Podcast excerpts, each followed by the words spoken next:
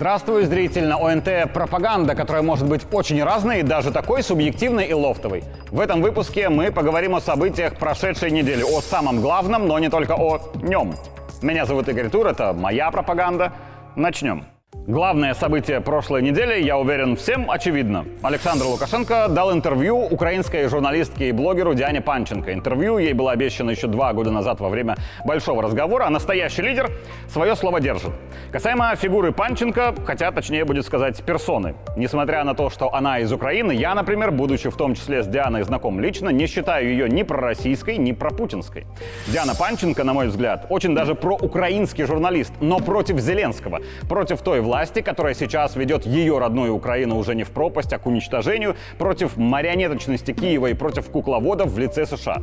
Это совершенно точно не обязывает ее безоговорочно поддерживать каждое решение Кремля по Украине, и совершенно точно ей, как украинке, сложно с воодушевлением рассказывать об успехах российской армии на фронте, потому что при всей виновности в происходящем киевского режима гибнут ее сограждане.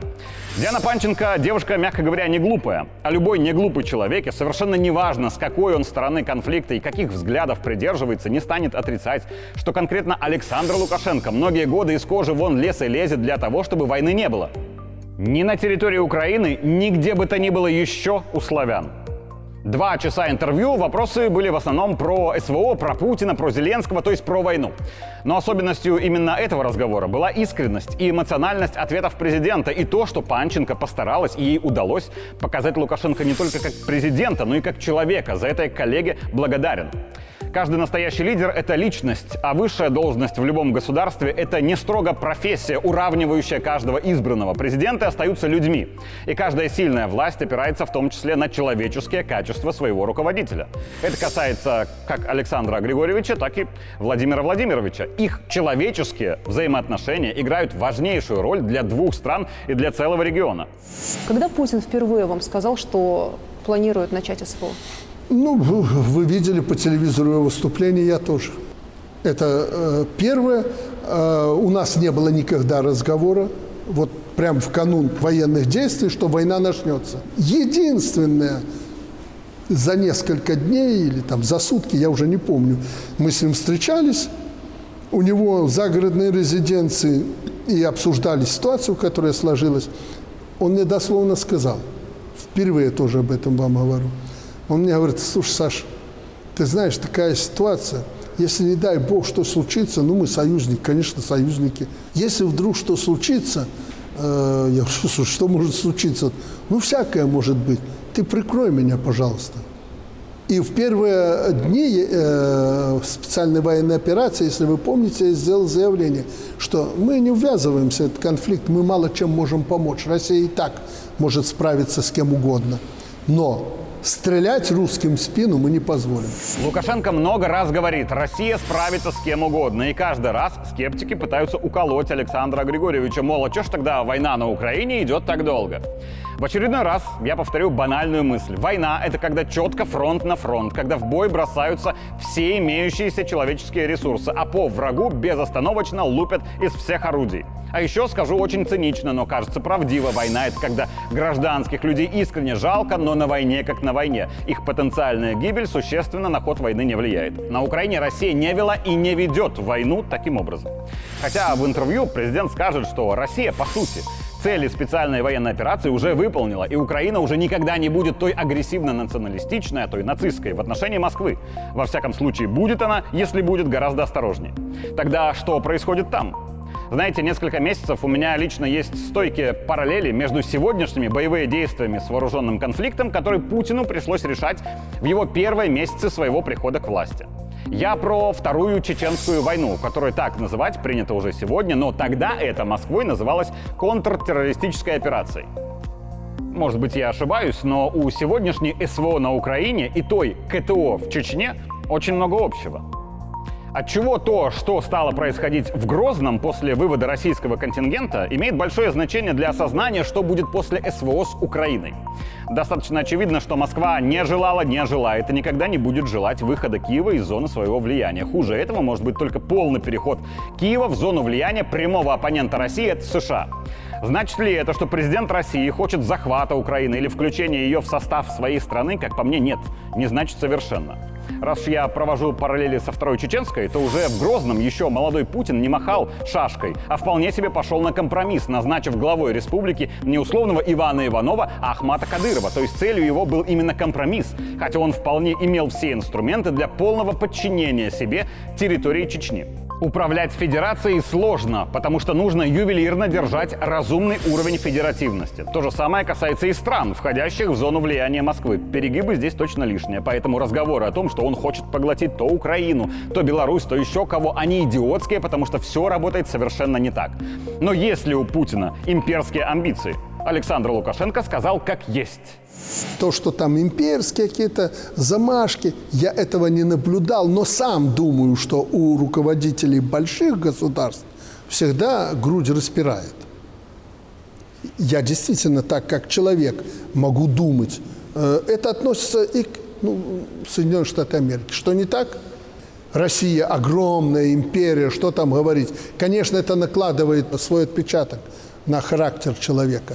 Я категорически горжусь тем, что работаю рядом с лидером, который имеет и силу, и волю сказать так, как есть. Позволю себе дополнить Александра Григорьевича собственными измышлениями. Любая сверхдержава по определению имеет имперские амбиции. В этом вся суть ее существования. И только такая модель внешней политики возможна для гегемонов. Агрессивно защищать свои зоны влияния, что не равно территории. И да, агрессивно пытаться вовлекать все новые и новые страны в свою зону влияния, что совершенно не равно включению в свой состав новых территорий.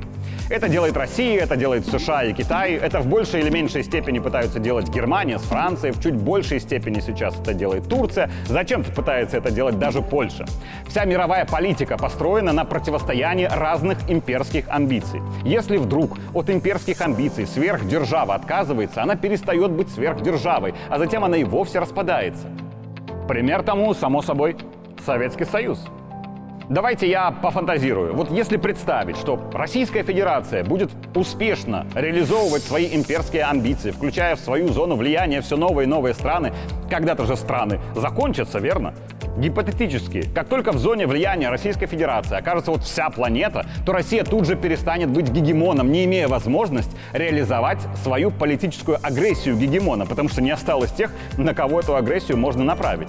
И это тут же приведет к распаду России, потому что каждый гегемон, перестающий гегемонизировать, распадается.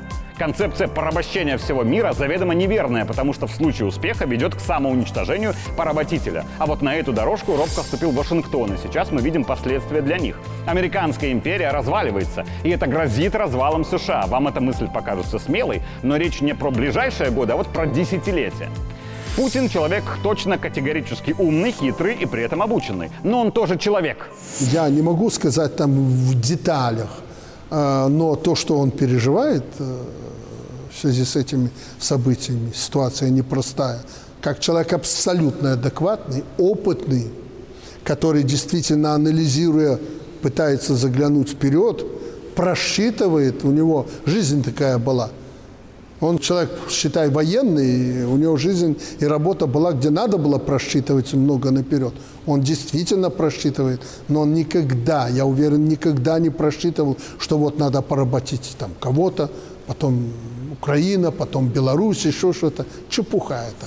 Знаете, я в последнее время, свободное свое время, пытаюсь уделять изучению истории. У меня есть свой взгляд на человека Путина, потому что его судьба, которая формировала его характер и жизненные ценности, сейчас сильно влияют на весь мир, в том числе на Беларусь. Для меня краеугольным камнем его биографии является мой год рождения, 1989. К тому времени, как рассказывал в интервью сам Владимир Владимирович, в Москве уже игнорировали все предупреждения и донесения из Восточной Германии, которые оттуда писал подполковник КГБ с оперативным псевдонимом Платов, потому что в Москве были заняты какими-то внутренними интригами.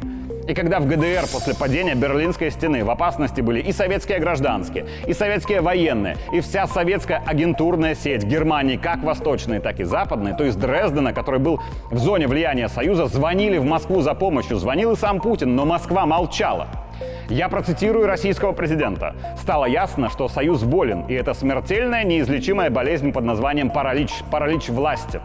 Парализованный и умирающий гегемон бросил на произвол судьбы страну зоны своего влияния. То есть гегемон бросил в беде свою страну. Для офицера КГБ бросить своих – это верх бесчестия. Через два года Путин подаст рапорт об отставке. Мне кажется, что те события в жизни российского лидера очень сильно влияют на внешнюю политику России при Путине. Россия не пытается вовлечь в свою зону влияния столько стран, чтобы не смочь гарантировать им поддержку в любой ситуации. Чтобы уже какой-нибудь другой разведчик не звонил из условного Дамаска в Москву, а Москва бы ему не отвечала, не имея возможности прийти на помощь. Имперские амбиции, таким образом, ограничены стойким человеческим желанием Путина быть ответственным за страны-партнеры. Украина как государство из зоны влияния Москвы упорхнула давно. Но часть территории Украины оставались в зоне влияния Москвы, и это Донбасс.